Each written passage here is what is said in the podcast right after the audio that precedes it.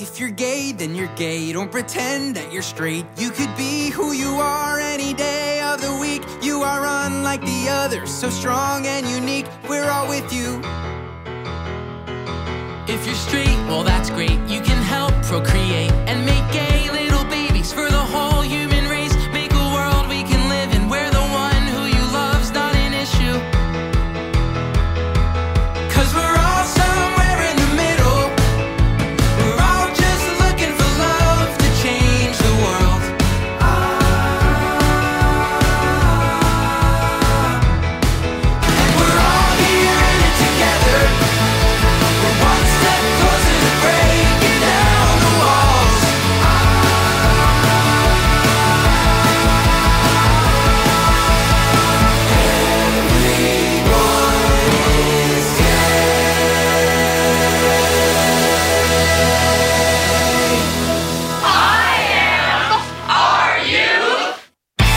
Thanks for tuning in and welcome to IMRU Radio Magazine. the nation's longest running lesbian, gay, bisexual, and transgender radio show. Out front and out loud since 1974. I'm Ms. Barbecue. and I'm Abby Dees, and you've arrived on a very special night. Yes, child. We are joined in the studio by a special celebrity host, Justin Sayre. Hey, boo. Hey, hi, Wel- wel- wel- everybody. welcome to the crew night, boo. Thanks. We need your voice right now in these troubled Sure. times, and that's Oh, why you are here. So we're We going to need the ask voice of you. reason. We need the voice. I doubt if I'm the voice of reason, but I can pick your drapes like that. You know, you know what? Anything, any, every little bit any little comfort in the storm. And if you don't know Justin, he you will first of all. Yes. And he is the author of the young adult novel Husky, a writer on the sitcom Two Broke Girls, and of course the chairman of the International Order of Sodomites. A group of which, if you don't know it, you are a member. If you're listening, you're a member. yeah, Whether you know it or not, are- yeah. chances. So we'll are. hear all about that. Welcome to the studio, Justin. Thanks. It's good to be back. Absolutely. And so we're going to talk to you about everything you're doing. Oh, I'm glad. Yes. And also tonight, on the eve of National Coming Out Day, did you know that? Will, Yeah. yeah, okay. It's yeah. on my it's on my phone. Mom, I'm I'm a lesbian. Yeah. Okay, good. I got that done. Um, we'll share the coming out story of a 13 year old cello prodigy, and this is a story not to be missed. And since this is also the National LGBT History Month, because we got one month to celebrate history, we'll also share the backstory of IMRU Radio right here, as told by its original volunteers. That's what we have for you. And since we are also in Fun Drive this week, I know you missed that. Fun when Drive. don't do it at KPFK. We're also going to ask you to do something for us. All right, we're going to give you the number just to start off, start off the show right 818 985 5735. Again, it's 818 985 5735. We all about raising some money tonight. But we're not going to just be asking for money because Yes. we really want to also remind you what that money is for. It's for really good, interesting programming, interesting people. You know that because you're listening to us. And it's radio for the people. It's always has been radio for the people here at KPFK. And you out there listening in your cars, on your radios, at home, chopping up the onions and stuff. We are talking to you right now to put those onions down, pick up your phone, and call in. So we've got a few things for you as little thank you gifts. Yes. Um, just for taking the time and reaching into your virtual pocket and Yes. helping us stay on the air. And just briefly, um, if you pledge $50 to KPFK tonight, um, one of our thank you gifts is the DVD coming out. And Miss B, you know about that. Yes, I just got done watching it actually a couple of days ago. It follows young filmmaker Alden Peters on his journey coming out as gay, capturing everything on the camera as it happens. And honey, it's juicy, hun. I, I, I couldn't turn away. I had to pause to use the bathroom and come back. It was juicy, honey. This groundbreaking coming of age film places viewers directly inside the raw. You hear that, y'all? Raw. Intimate moments when Alden reveals his true identity to his family and friends. That sounds cool. It's all it's all that in a bag of chips, y'all. Our thank you for at the $75 level is our great archive of stories from KPFK um, of our history gay and lesbian stories, and trans stories, and bi stories, but the people that really we owe a huge debt of thanks for. Great 10 hour MP3 CD of archival stuff you won't get anywhere else. It's amazing. Quentin Crisp, James Baldwin, Torie Osborn. I mean, these are the people that have shaped LGBT history. Whether you know it or not, if you don't know your LGBT history, You'll get- learn it. Yeah, get this, get this, hun. And after ten hours, you will be schooled and be schooling other people. You can play Gay Jeopardy. And and just very quickly at the hundred dollar level, our thank you gift is a copy of the book "Then Comes Marriage" by Yes. Roberta Kaplan, who we've had in the studio Yes, about the have. Mm-hmm. overturning of uh, DOMA. The book "Frank: A Life in Politics from the Great Society to Same-Sex Marriage" by Barney Frank, who we've also had in the studio. It's thick. And um, "It's Not Over" by Michelangelo Signorile. Yes. And um, finally, and we'll talk about this a little bit more later, at $150, a thank you gift is the Film Club subscription. So stay tuned. We're going to give you the numbers real quick, and then we're going to get started on our show. Yes, 818-985-5735. That's 818-985-KPFK. But if you can't get to your phone like that, it's 818-985-5735. Dial those digits right now. We want to know that you're calling in, guys. Even and here's why. I'm sorry, I didn't No, mean to no, cut no. you Go- go, girl, go, And girl. here's why you're calling. Yes. It's for shows like this, or for stories like this. IMRU Radio began in September 1974, and it's really hard to imagine how brave those first volunteers were, or even the KPFK program manager was, for putting a gay, at the time it was just gay, show on the air. Luckily, you don't have to just imagine. I'm Harvey Milk. I'm a supervisor in San Francisco. And I'm Greg Gordon for IMRU. Um, And I'm gay. And so am I. Since the dawn of creation, one eternal question has been asked down through the ages. A question which has been known to strike fear into the hearts and minds of decent people everywhere. A question so overwhelming in its challenge to human identity that some people have been driven to the brink of despair whenever such a question has been asked of them. Are you ready to accept the challenge? Do you dare to confront the question of the ages?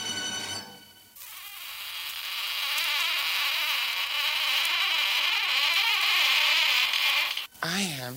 Are you? In 1974 at KPFK, Tuesday nights at 11 was, as I recall, their sex hour. The first Tuesday of the month was Lesbian Sisters. The third Tuesday of the month was a program for gay men called Gay at Heart, hosted by a guy who went by the name of Morning Glory. His claim to fame, from what I understand, was that he had then LA County Supervisor Ed Edelman on the program during the oil crisis, and he asked Edelman if that was going to impact the availability of KY lubricant.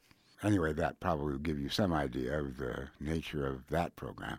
Anyway, Morning Glory decided to leave town. He was moving to Georgia to be with his partner.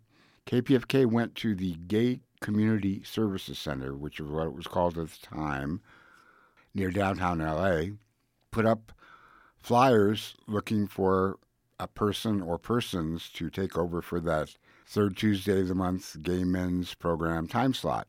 I was uh, facilitating rap groups at the time, and a guy by the name of Enric Morello and Colin McQueen and I, we volunteered basically to, to come in, and our first program was in August of 1974.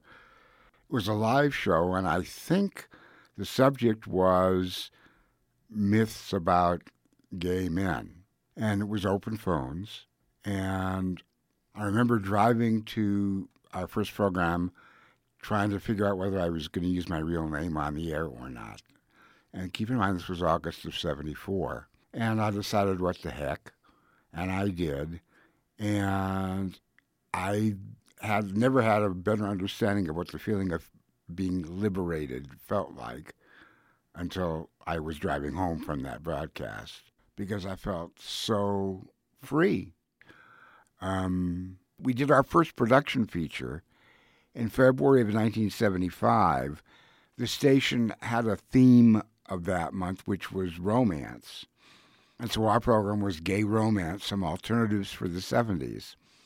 And we divided it into monogamous relationships, open relationships, and being single, and the proponents for each of those.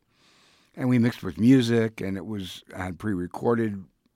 Yeah, those were heydays, I guess, I've been at this for a long time. I I shudder to think about that from time to time, but I've explained to people, like my brother, for example, expressed disappointment in me because he doesn't feel like I achieved the potential that I could have achieved with my life professionally.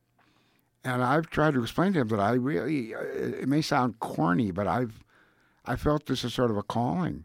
Just turn your radio on. Turn your radio, turn your this is Helene Rosenbluth from Lesbian Sisters. And this is Greg Gordon from the Gay Radio Collective. Lesbian Sisters, providing programming specifically geared to lesbian women, airs on the first Tuesday of each month at 10 p.m. And the Gay Radio Collective presents IMRU on all other Tuesday nights at 10. Lesbian Sisters and IMRU will continue to bring you lively discussions, music, poetry, comedy sketches, and the news of the gay community. Now, Tuesday nights at 10 on listener-supported radio for all of Southern California, KPFK 90.7 FM. Please join us.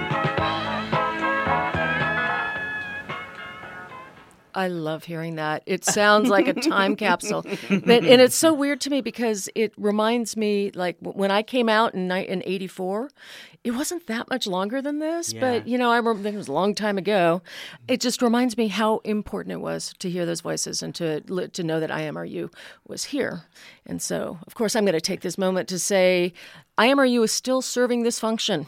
You know, there are still people that are listening to us, and we are a lifeline to our community and a connection that they may not uh, be able to have so easily. And we're really the only people doing this, and I just would like to, you know, make a little sh- say a little shout out to Greg for getting this thing started, and a thank you to everyone listening and anyone who can call in this evening. Um, you are the reason that we have been going since 1974. So, um, give us a ring reach into your pockets if you can. The number is 818 985 5735 or 818 985 KPFK. So, It's I mean it's it's really about the past, present, and future. Um, IMRU has been there from the from the get go of, of providing, you know, newsworthy newsworthy content And fun and, stuff. and fun stuff and really really celebrating who we are throughout the years. I mean, there's been such change over the years. I know a lot of people think, "Oh, this all happened overnight." Nope. But but but if you go to the archives of IMRU, um, even even in our archives or listen to that that um that ten hour tape, you can see the progression that has happened throughout the years of of not only the co- the society getting comfortable with us, but us being comfortable with ourselves, being, being being comfortable in addressing issues outside of the LGBT, racism, sexism, all that kind of stuff too. That we can we finally became so comfortable with ourselves, we can actually hit issues hit issues head on. speaking of comfort with ourselves, Comfort with ourselves. Come on, I want to know this is the, Come on, our guest and co-host this evening, Lord. Justin Yeah, what you- Elizabeth what you got to- what you got to You say? have a lot to teach us about being comfortable uh, with who we are. And, Do I? Yes, you, do. do. Oh, I was. I was called Husky when I was little. I remember Yeah. that in the Husky section at JC. Oh, sure. Oh yeah, I was called Husky. I remember like clothes that had that li- on the label. Yeah, I had on yeah. the Husky like a. I thought Husky was a dog, but Well, Justin Sayre. Yes. I just want to say who is here charming us already Oh, is my. the chairman of the board of the International Order of Sodomites. I'm going to ask you a little bit about that. The author of the young adult novel Husky, which apparently is doing incredibly well, and the writer for Two Broke Girls, and um, the host of the podcast, which I was just listening to today, Sparkle and Circulate. Yeah. Now, I have to say, I'm really annoyed because I left the country at the end of August and I Sure. listened to it, and then I came back, and today I was like, okay, there's a new episode. there is not a new episode. Um, what's going on? What well, happened? w- I was in New York and getting ready to tape them, and I, and this is not calling out anybody, but we scheduled two interviews with two drag queens, and they both wrote down the wrong days. And I was like, "Well, girls, I'm only here today." oh no! So I was just like sitting in the studio, like, uh, I guess I'll just talk to myself. Oh, so no. we're, we'll have new ones up as soon as I go back. All right, and It'll all be ready for you. you were also I, I forgive you, and I will I look for appreciate it. it. Okay. You're forgiven. Thank you. and but I'm also very disappointed because the uh, meeting of the I'm international.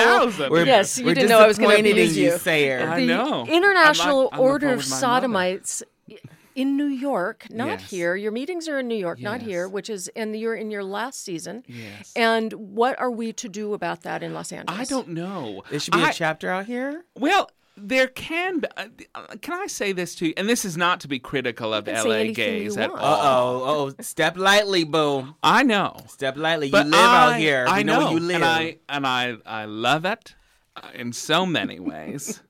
but uh, there's there is kind of a schism. Like I'm an East Side gay, okay. So I never like go to the East West Side. LA, East Side or East Side of the country? East side. I, East Side, Yeah, LA. Okay. Yeah, I'm Uh, in, so E- I am too. I'm, I'm in East LA. So you don't go to you don't go to do you go to West Hollywood? Um, when I'm when I'm paid. See, When the girl is booked, she'll That's make right. the trek. That's Our next right. when the segment. girl, right, when, the, when the girl is booked. when I am paid, when I'm paid, Well, I'm, I I'm out there. That's right. I don't get paid often enough to go there. so, you know, I've driven by and kind of gotten hives and like, oh, God, Jesus Christ. Yeah. You know, so there's kind of a schism. I haven't quite figured out a way to kind of make the meeting happen out here in a fun, kind of inviting way that happens in New York just because of our proximity. do to it each under, other. do it underground. Do- You- oh, yeah? If you make it secret and underground, People are like, and it. just and Then just they and- know. and, you- That's and right. Just, and you just have a symbol up, and people do the secret knock. Oh, Yeah. all right. You'll all get right. they'll, they'll come in droves because Yeah. it's something they never never I mean, went There to you go. before. I will say for people like us who have not ever been to a meeting in person, all you Yeah. have to do is go on YouTube to get a little taste. Yeah. Yes. And it's very funny. Thank you. and and thought thought inducing or provoking Yeah. or whatever the word is, Well, you know- which is important. the last meeting that I did in September in New York, uh, when I right before I was getting ready to leave for New York to go and do it, uh, a benefit for Black Lives Matter had been canceled in New York for, by another venue, Okay. and uh, I knew one of the organizers of it, and I called and said, "Why don't you guys come down?" I said, "I already have a sold out show. Why don't you all come down and take up sp- like do our show, and you can have all the proceeds from the night."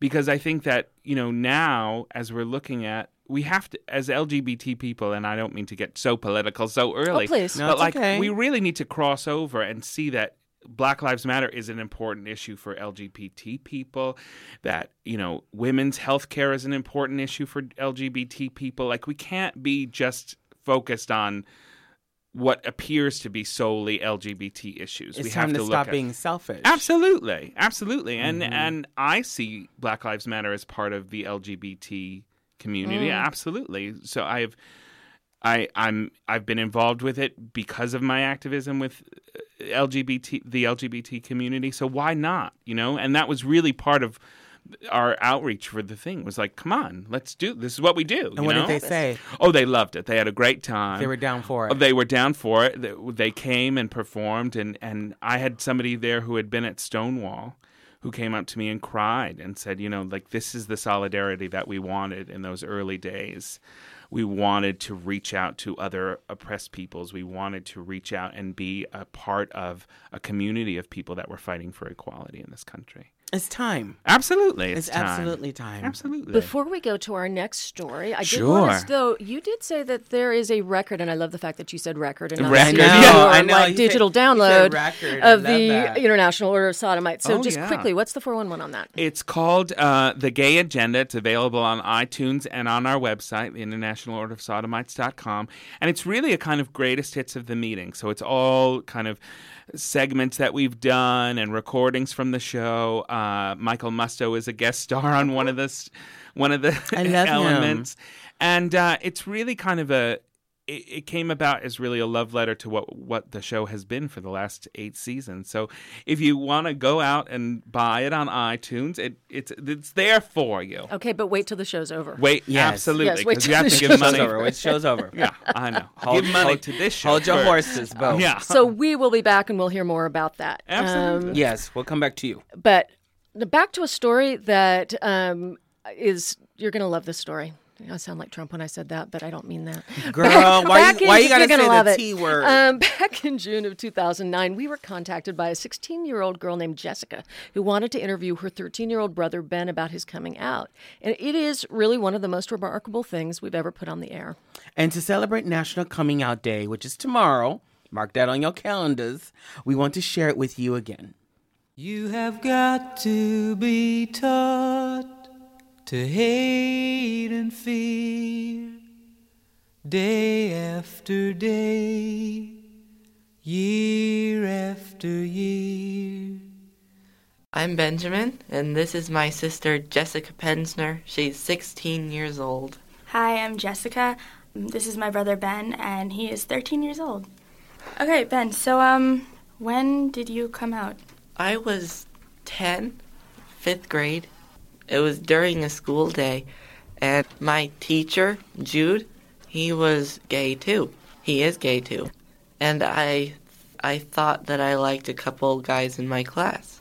I was really, really confused because of all the things that was going on. I was 10. I don't think I knew very much about that kind of stuff.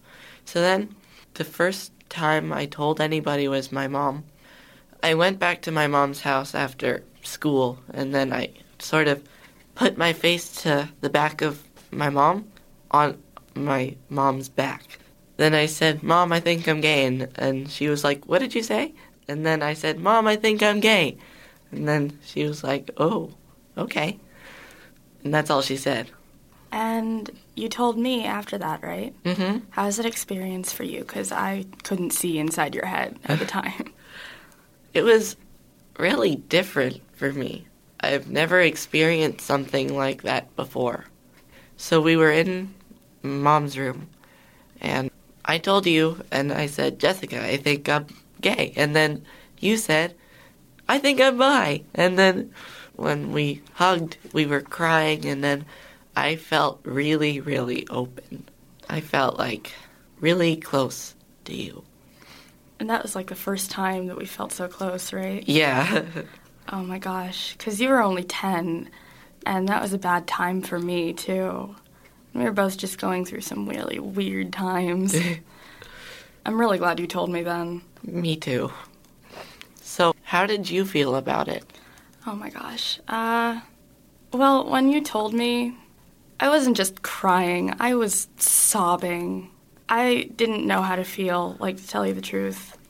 I have never been against gays or against anything that they stood for because, you know, I was, still am bisexual. But you, my brother, being gay was such a trip for me. I wasn't sad that you were gay. I wasn't disappointed or anything. It was just so overwhelming.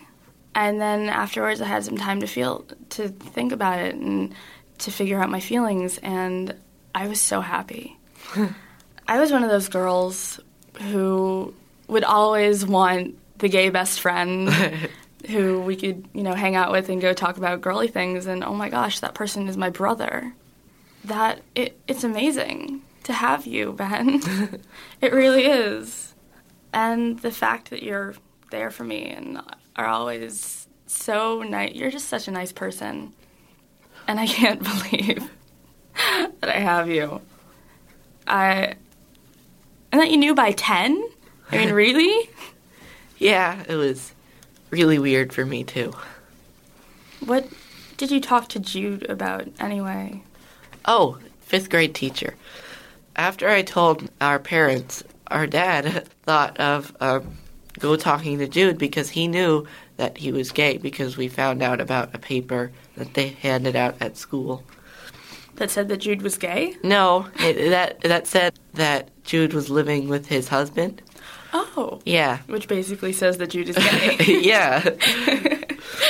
so then dad said maybe we should go talk to him and see what his perception of this was. So after school, dad and mom went to the school after all the classes were done.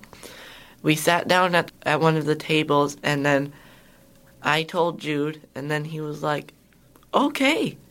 And then we talked about how he was gay and how he came out, that he couldn't come out until college. And he thought of me as really brave of going, of coming out at 10 years old. And then we talked about his high school years, how he forced himself to keep his girlfriend because his friends were not gay supporters and how he thought of it. And he said that um, it felt like torture. So he came out in college and he regretted it that he didn't come out sooner and that he was really happy for me. And you've got to be taught before it's too late, before you reach six or seven or eight, to hate all the people your relatives hate. You've got to be carefully taught. I just wish I was that uh, well spoken at that age. Oh, It was, it was just it's just, it's just a powerful piece. The struggle is real. No matter 10, 20, 50 years old, the struggle of coming out to yourself and to others is just such a it's always a powerful story and I don't think it ever goes away. No. Never goes away. So, we've got part two of that story coming up. And in the meantime, I just want to remind folks that that is the kind of stuff that we're here for. It's stories like that. I mean, we have fun, um, we laugh. but Yeah. those are the reasons that we're, this is why we keep coming back to bring these shows to you because we know that these stories matter. And if you want to show us that they matter to you, um, give us a ring. And um, if you can, pledge what you can. It really, truly, any pledge counts. Every pledge we appreciate. But we do have some of those thank you gifts um, if you're able to pledge larger numbers. And yeah, Absolutely. Just, show us some love. That'd be great. And, and we have some more um, IMRU backstory coming up. More with our special live guest, Mr. Justin Sayre. and it- during the break, if you want to give us a ring, the number is 818 985 5735. And once again, that is 818 985 KPFK. Absolutely. Don't go away. We'll be right back. On this day in history, coming up now on the Rainbow Minute. October 10th, 2008. The Connecticut Supreme Court rules in favor of gay marriage. The case stemmed from a suit filed August 25, 2004, on behalf of eight gay couples who were denied marriage certificates in Madison, Connecticut. The court ruled in favor of the eight couples on the grounds that the state's 2005 civil unions law did not provide equal protection under its constitution. The plaintiffs in the case had been in committed relationships ranging from 10 to 30 years, with some of them raising children. Attorney Bennett Klein said, Separate institutions for different classes of citizens are now unheard of anywhere in American jurisprudence. Our history has taught us that separation serves no other purpose than to mark a class of citizens as inferior. The Rainbow Minute is produced by Judd Proctor and Brian Burns and recorded in the studios of WRIR in Richmond, Virginia, and read by volunteers like me, Tom Miller. Hello, I'm Michael Cunningham, author of The Hours, and you're listening to IMRU on KPFK 90.7 FM Los Angeles, 97.8 in Santa Barbara. And hey, we're in the middle of Fund Drive. Call right now. I am are you.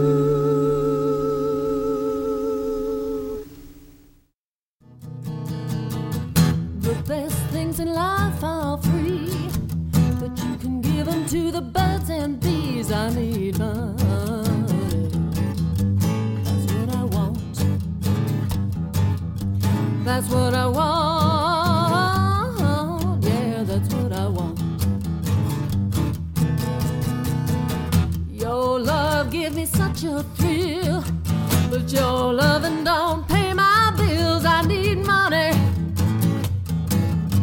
That's what I want. That's what I want.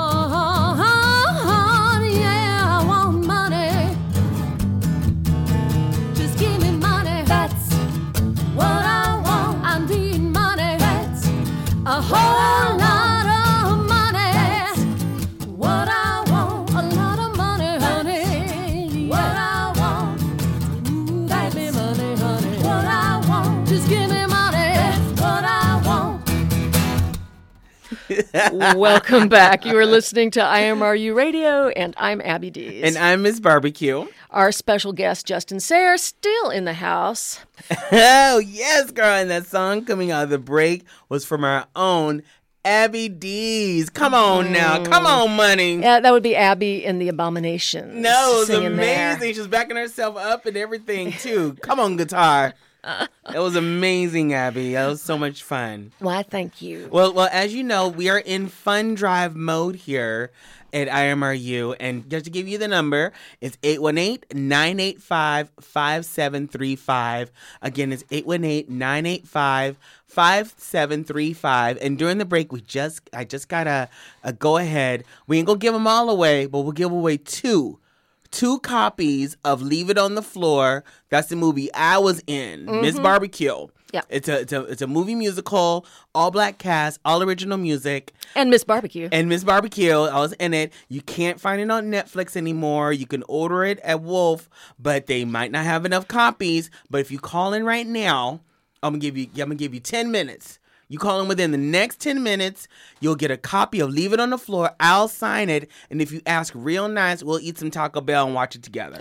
Oh, is that a promise? That's a promise. All right. That's a promise. Well, while you're thinking about that, don't think long. Just Don't do think it. long. Just, do it. Just call in. Now we take you back to our feature with Ben and Jessica Pensner. It's got to be drummed in your dear little ear. You've got to be carefully taught. Are you happy that you came out so soon? Yeah, I don't have to lie as much as I thought I did. Did you know at 10 or did you know earlier than that? I had a pretty okay perception of it at 10. I was still iffy about it. There was this one person that I did tell in middle school. I forgot who he was, but he said that you can't know until you're 17. So I was like, oh, okay. But later on, I got a better understanding of it, and then I said, wow, that was such a lie. But anyway, at 10, I was not sure at all. I was confused, as most people are at that age if they think of it. Well, now we go to Renaissance Arts Academy, right? Yeah. And we came there right after that whole fifth grade fiasco. Oh, yeah. And our school is very open with that kind of thing. And anyone who is of any sexual orientation does not feel out of place. Did you feel like you had a better understanding of who you were in that school? Yeah, I had a lot of people to talk to.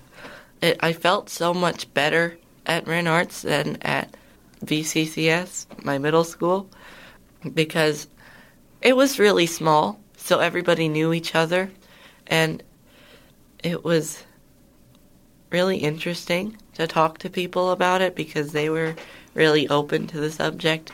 And there are some gay people at our school, just not as many. Is it easier to talk about it with your friends at Renarts? Yes, yeah, it really is. I actually talk about it as a regular subject now because I've talked to them about it so much. There's this place called the Renaissance Fair, and there's this girl named Taylor, and she's a friend of mine, and she's a lesbian. And me and her talk about it in, uh, in detail. It's really nice to talk to her about that. Are you glad that you have someone like that that you can release what you've been holding in for so long to? Yes, it really is. It's I'm so happy that I don't have to bottle it up so much. It makes me feel incredible. It's awesome. It's if you if you do, it's I've done it before. I've stopped myself from telling people that I was gay. And I have to lie, and I'm not the best liar. I'm I suck at lying. Yeah, you do. then they ask me again, and I have to lie again.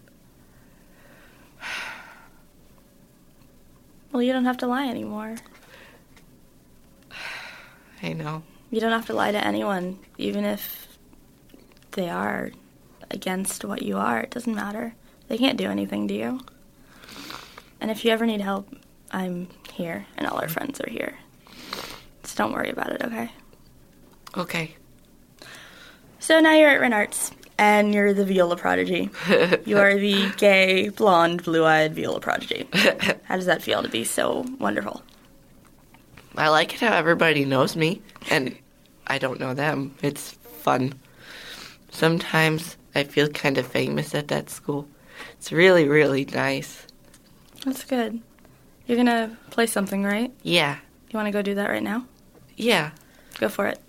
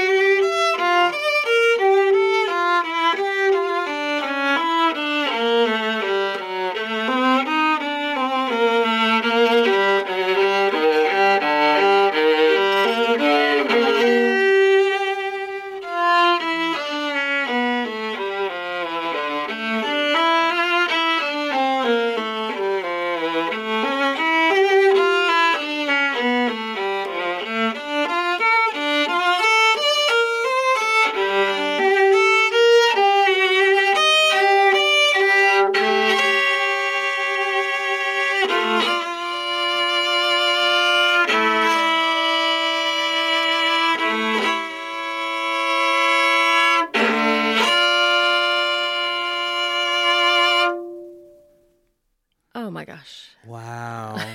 The viola playing alone was worth the pausing and listening to that and letting that sink in just a little bit. Absolutely. So we actually have Ben on the phone, um, and he's a little bit older. Ben, are you there? I am. Ben, Oh, oh, my my gosh, it's great to hear your voice. Hi, Ben. Hi. Hi. Did you listen again to the story? I did. I did. How did it feel? Well, I don't know. Listening to myself all the way back then is a little awkward, strange, feels weird, but I don't know. It's interesting. It's an interesting experience. Are you glad that you did that? Yes. I have no regrets about doing that. I thought it was really great for me and my sister just as a bonding experience, partly, and also just if I can like help anyone else out who is listening to the show, then I would feel really, really great about that. This is Miss Barbecue. Have you had a lot of people reach out to you since from hearing that interview um, over the years and so forth? No, not really. you, keep, Not you, at kept all. Your, you kept your number unlisted, huh? that would be nice. I would, probably would have been like that. Um, what are you doing right now? Right now, I'm living in LA, and I'm working at Chipotle. And uh, because before before this, so um, I was going to school at Austin, Texas, Mhm. the University of Texas at Austin, for a couple of years, and I was majoring in viola performance. And um, uh, basically, since then, I've decided that although viola was a great thing, I've decided to put it down for now.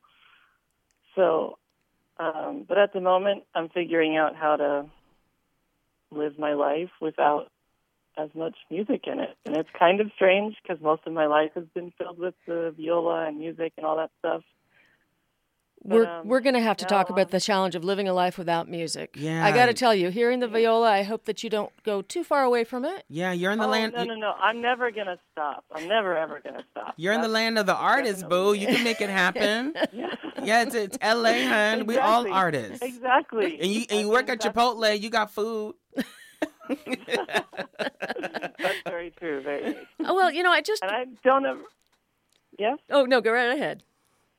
I the thing is, I never plan on like just giving up music and like viola and violin.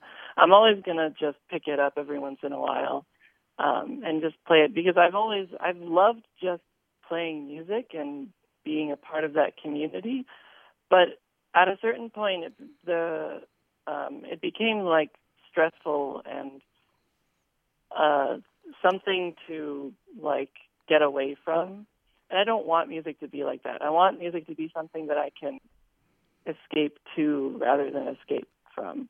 Exactly. If that makes any sense. And, and how's your sister, by the way? She's great. She's a marketing coordinator at CBS right now. Ooh, work girl. Um, yeah, she is. She's on it. Like, she's doing really, really well for herself at the moment. She's like working, living with her boyfriend, and um, doing great things. And uh, I wish she could talk today because she would have a lot to say. But Well, that you could still give us a call. We'd really love to hear from you guys because this story, um, story really touched us, and I know it touched our listeners, and it made a difference, even if you didn't necessarily hear, but hear back from somebody. Um, I, it's powerful. And So Absolutely. thank you so much for that, and thank you for talking to us this evening. Absolutely. Keep us posted. yeah, thank you guys so much. It it, it was really great coming back to this story. I'm definitely going to be talking with my sister about this a lot. Absolutely, Ben. And come on in, give us a Yeah. call. Come on in. Yes, absolutely. You're in LA. We're over here in Studio City, so you can You can do it. Yeah, you can drop in, honey. Bring us some Chipotle. Ben Okay, Pesner, thank you so much. Thank you. Thank you so much. Have a great day. You too. Thank you. Okay, I just absolutely love that. That is so I sweet. Well, we wish you very, we wish you tons of luck, Ben. Um, but before we talk to Ben again sometime in the future, I just want to remind you we are here with Mr. Justin Elizabeth Sayre. Justin Elizabeth. Oh, yeah. Where does the. Elizabeth come from? Uh, well, it's actually it's kind of a, you know, Alan Cumming came out with a new book, uh, kind of pictures and a memoir, and there's a picture in it of the night that I became Elizabeth. Uh, I was sitting in Julius with a bunch of friends, and Alan was there, and somebody had left the New York Times with Elizabeth picture, Elizabeth Taylor's picture. She had just died uh, on on one of those barrel tables at Julius, which is this old gay bar in New York. And I was distraught. I was like, how can we live in a world without Elizabeth Taylor? What are we going to do? And my very drunk friend leaned over and said, Well, you can be Elizabeth Taylor. I was like, I will be. Did you feel her spirit moving? I did. I thought, you know what? I uh, it doesn't seem like it would be a fit, but a fit nonetheless. You wear it well. I do. And he, I automa- do. And he automatically starts smelling like white diamonds. Oh yeah, and I, it's all legally done now. I changed my middle name to Elizabeth legally. You did? Oh yeah.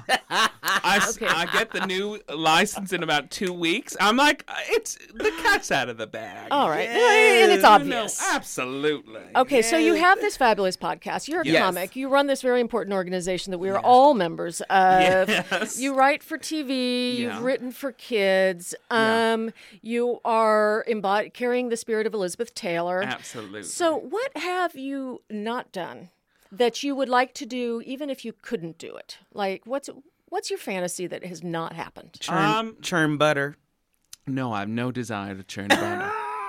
None at all. I'm trying to get away from dairy, as you can imagine. Uh, I really, well, you know, I'm a, I, I want to. I write plays, and I just did a play of mine at La Mama, and I think you know, in the next couple of years, I'd really like that to kind of come to the forefront. I have two new plays coming out this year, and and lots of that kind of work that I'm I'm really interested in, and and uh, but I'd also, you know, I think I'd like to write some more adult material, not. Very I mean, different not from young erotic. adult, I know right? how adult. and Like you said, adult. I'm all. mhm. No, you know, I am the worst. I can't. I'm the worst at that stuff. I really. I'm so terrible when it comes to like erotica. Is I- anyone good? you know what? I Some haven't. are. I haven't. I haven't seen it. I was at uh, the Tom of Finland house last weekend, Uh-huh. and there was a there was a reading, right? Uh-huh. And these people had to get up and read their own erotica, and they were all very talented writers, lovely people. But it's hard to sit there and listen to somebody be like, "Last night when I was fingering myself," I'm like, And you're looking at them, all too." right." we gotta go get brunch soon. Yeah, I 'cause know. This is, this is a lot. All that fingering. This a- this All that lot. fingering made me hungry. That's right. There's a lot for three thirty. We keep in it private, afternoon. not because it's dirty, but because it really just looks better that Makes way. you uncomfortable when you're at a you're just sitting around on a bunch of couches. Yeah, I mean we've all. I get it. Who hasn't? But not we don't. don't we talk can't say about fingering, right? Yeah, we, okay. we can I say think that. That's okay. Um, yeah. Fi- You can say fingering. Yes. Yeah. You got, it's a keyboard position. I'm just fingering. I'm fingering some Chopin, not Chopin the person. Okay. You're welcome, FCC. Boy, that took just a second to really settle in there. Um, so, making a very uncomfortable shift in another direction. Yes.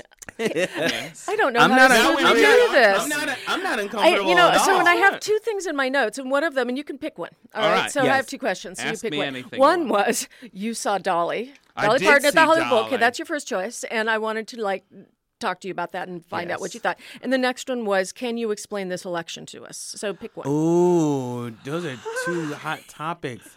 I, uh, with the election, I just want to say this. Every time something happens, like something bad Trump does happens, I expect all my lights to turn out and there to be an earthquake and it's over. I literally expect the end of the world. like, oh, he's he's pushed us too far. America's done. We're just done. I can't imagine that this It is still continues happening. happening. Yeah. Still happening. Yeah. It's and like I've been calculus. I've been depressed at depressed about it and kind of like fascinated by my own depression. Like when Pussygate happened or Puss Ghazi as we're calling it. I just I couldn't stop reading about Apparently, it. we can say that. I know, right? I was According to sitting going, CNN, we can oh, say that. Did he just say that? They said it? Yes. on MSNBC. They can say Yes, it. they there. did. They can say it. Yeah. But like when that happened, I thought surely we must be done now. We're not. We're we not. never reach the bottom because it you can it's it is like calculus. You never quite get there. You No. just Yeah, keep the, it's getting in- it's- descending. it, it seems infinite. yeah, No. the infinite bottom. It was real. It's it's hard for me. bottom. It's I can't. The infinite bottom. Donald That's Trump is the infinite bottom. the infinite bottom. I'll do it all. Uh, but Do you have any wisdom for us in in managing this? I think Any mantras that you that Well- you that you chant every time you every time they go and in the news and political. I think the thing that everybody should remember, because you know, like I don't know if you saw like Lucian Piane and Colby Keller came out in support of Trump, Yeah. and you. We all have to remember we're all on the same bus together. So when this goes down, we're all going down with it. You can't kind of be in an ivory tower. You have to remember that you're part of a larger community that has a lot more concerns. That half of your community are women, that half of your community are people of color. You can't kind of be isolated and, and get into this rigmarole around Hillary Clinton. Now, I know she wasn't everybody's top pick, but you know what? You can work with her, and everybody knows it. If they're really honest, you can work with Hillary Clinton, and and that may be, you know, it, it, the options can't be. It's not cake or death, everybody. Yeah. It can't be cake or death. Oh my goodness. No, we got to deal with some spinach. yeah, I know, right? Yeah, Right. let's all just be okay for a minute. And that you perfectly set up the fact that I do need to remind everyone it's time for a little bit of spinach. exactly. Sure. Exactly. Time to eat it, honey. It's just a reminder, folks. We gotta. We it is pledge time. This show does not automatically get on the air. It really is because of our listeners, because of the quality of our work. Every week that we're on this show, it's a, it, that we're on the air. It really is a testament to our listeners and this station. Um, and it takes money. It takes money to do that. And so any pledge that you can make tonight we, matters to us. Um, but if you're able to hit a couple of levels, we've got some gifts for you. Absolutely. Thank you, gifts. And at the $50 level, we've got the Coming Out documentary Coming on Out DVD, documentary. which Miss B swears is fantastic. It's absolutely amazing. And at the $75 level, we've got our wonderful 10 hour MP3 archive from the vaults going back many, many years. Really, Jane- it is LGBT history in a box. I Yes. think I want to get that one. Har- Har- Harvey, Okay, Yeah, Harvey Harvey Milk- Milk, work it out. Harvey Milk, Torie Osborn, James Baldwin, Quentin Crisp. Come on like, now. it really. I mean, Come it doesn't on get now. any It's a it's a LGBT um, brunch for frittata. it's an LGBT frittata up in here. And at the hundred dollar level, we've got the history package, which includes Books, honey. books, It's good books. The Then Comes Marriage by Roberta Kaplan about Fierce. the end of DOMA, and she spearheaded that one. Absolutely. Um, shout out to Roberta. Frank, Life and Politics from the Great Society to Same Sex Marriage, a fascinating book by Barney Frank. I read it. I talked to the man. Great book, great history. Even if you don't agree with him politically, it's it's interesting stuff. Absolutely. And finally, It's Not Over by It's- Michelangelo Signorile. And you get all three of those books at the $100 gift level. And then the famous KPFK Film Club subscription at the $150 level. So, So, give us a call. Yeah, come on, come on, Justin. But wait. say say say the number. There you go. Say the number, Justin. Now it's 818 Yes. 985 5735. Come on now. That's 818 985 5735. God, that sounded good. That I sounded know. so sexy. I know. You are an infinite bottom. Oh. All right. if only. I'm actually a feminine top, a blouse. So. I know. okay, we got to stop this for a second. Yes. Because we got to go back to a little bit of our backstory to remember where we came from, and really, it's why we're here today. As promised, we have more KPFK backstory, and we'll be back with Justin Sayre right after that. This is Lucia Chappelle for IMRU. I'm talking to Frank Zerilli, one of the organizers of this demonstration. Frank, how many people you think are here? We have no idea, but it's larger than anything we've ever done in Los Angeles before, including the Christopher Street West parades. It's unbelievable. I'm Lucia Chappelle, and I got involved with IMRU sometime early in 75. I was the first woman in the Gay Radio Collective. I was working at KPFK, I was on staff, and I was always running into the guys who were doing IMRU, and we'd chat. I was, switchboard was one of my jobs, so I would sit in the lobby and they'd talk to me, and they kept badgering me about getting involved in the collective, and I kept going, oh. But um, I finally did it, and it wasn't so bad after all. and what can I say? Uh, a world of memories and madness and gonzo queer journalism started then. Some of my interviews that I remember doing, I remember um, the gay pride parades. My goodness, pride parades when you actually got chased by police at the end of the parade, and the people with the microphones are all running behind the parade trying not to be caught by the police. And I think the first gay day is probably one of my finest memories of all. It was remarkable. I remember the phone calls. Again, I, when I wasn't on air, I was on the switchboard. And I remember this woman calling up who said, I just had to call today. She said, I'm 80 years old and I'm a lesbian. And I've never told anyone that before. But I wanted to tell you that today. And she hung up. And I was just like sitting there at the switchboard. I didn't know. I, I started to cry. Oh my God. Oh my God. And then at the end of the day, when people started calling up and we opened the phones, I remember this one guy saying, KPFK has been the giver of light today. I just, I never knew. I never knew. I never knew. That's the kind of radio it was.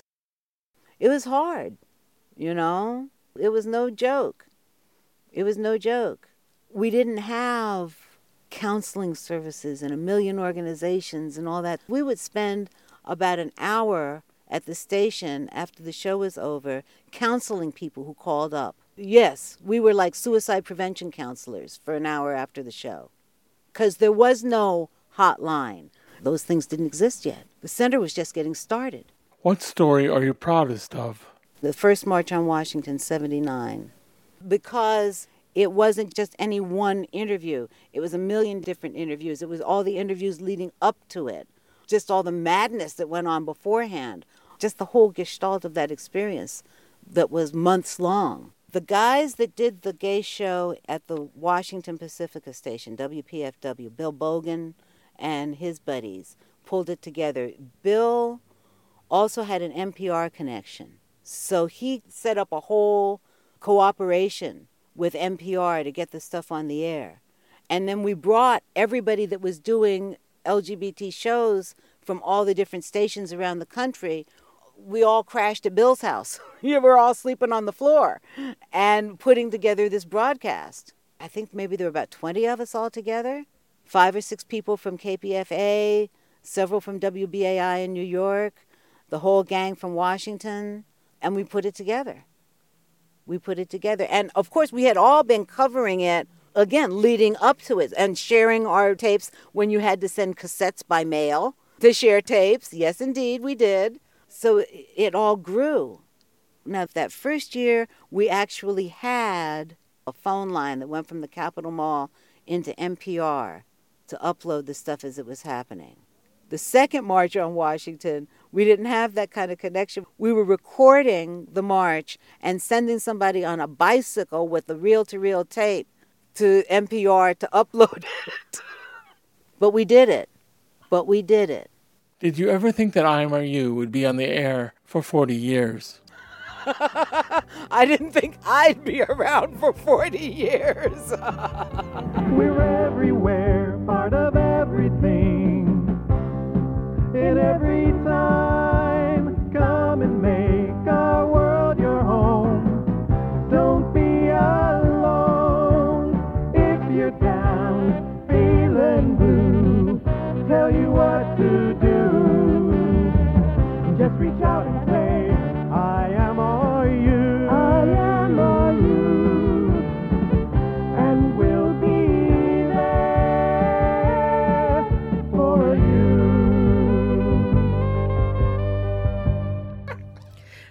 for that story, Lucia. I love that Lucia's still around, still doing great Yes. stuff. Oh well, we are running out of time, but I just want to say, as a last thank you to everybody for listening, for supporting us. And it's not too late to call in, make a pledge, and uh, let the person on the phone know that you are pledging because you're a listener to IMRU. That means a lot when you say that. Um, the number, once again, is 818 985 5735. And again, that's 818 985 KPFK. And we just wanted to say a thank you so much to Justin Sayre for coming into the studio. Thank you so much, Justin, for being thanks here. for having me. You, you, you can find you can find Justin's material and other stuff at International Order of Mm-hmm. Absolutely. And it's and his last name is spelled S A Y R E. If y'all want to Google him, honey. and on our website and our Facebook page. That is it for tonight. That's Wish it we for could us. do more. Fun drive, fun drive, fun drive. Thank you guys so much for tuning in. And I'm Miss Barbecue. Our thanks to IMRU's coordinating producer Steve Pride, tonight's director Michelle Marie Gilkison, board op Federico Garcia, videographer Maddie McLaughlin, and our Rainbow Minute producers Jed Proctor and Brian Burns. And Tune we're- in next week or no, next month. We'll see you. Yeah. Ten cents a dance, that's what they pay me. Gosh, how they weigh me down. Ten cents a dance, pansies and rough guys, tough guys who tear my gown. Seven to midnight, I hear drums. Loudly the saxophone blows. Trumpets are tearing my eardrums.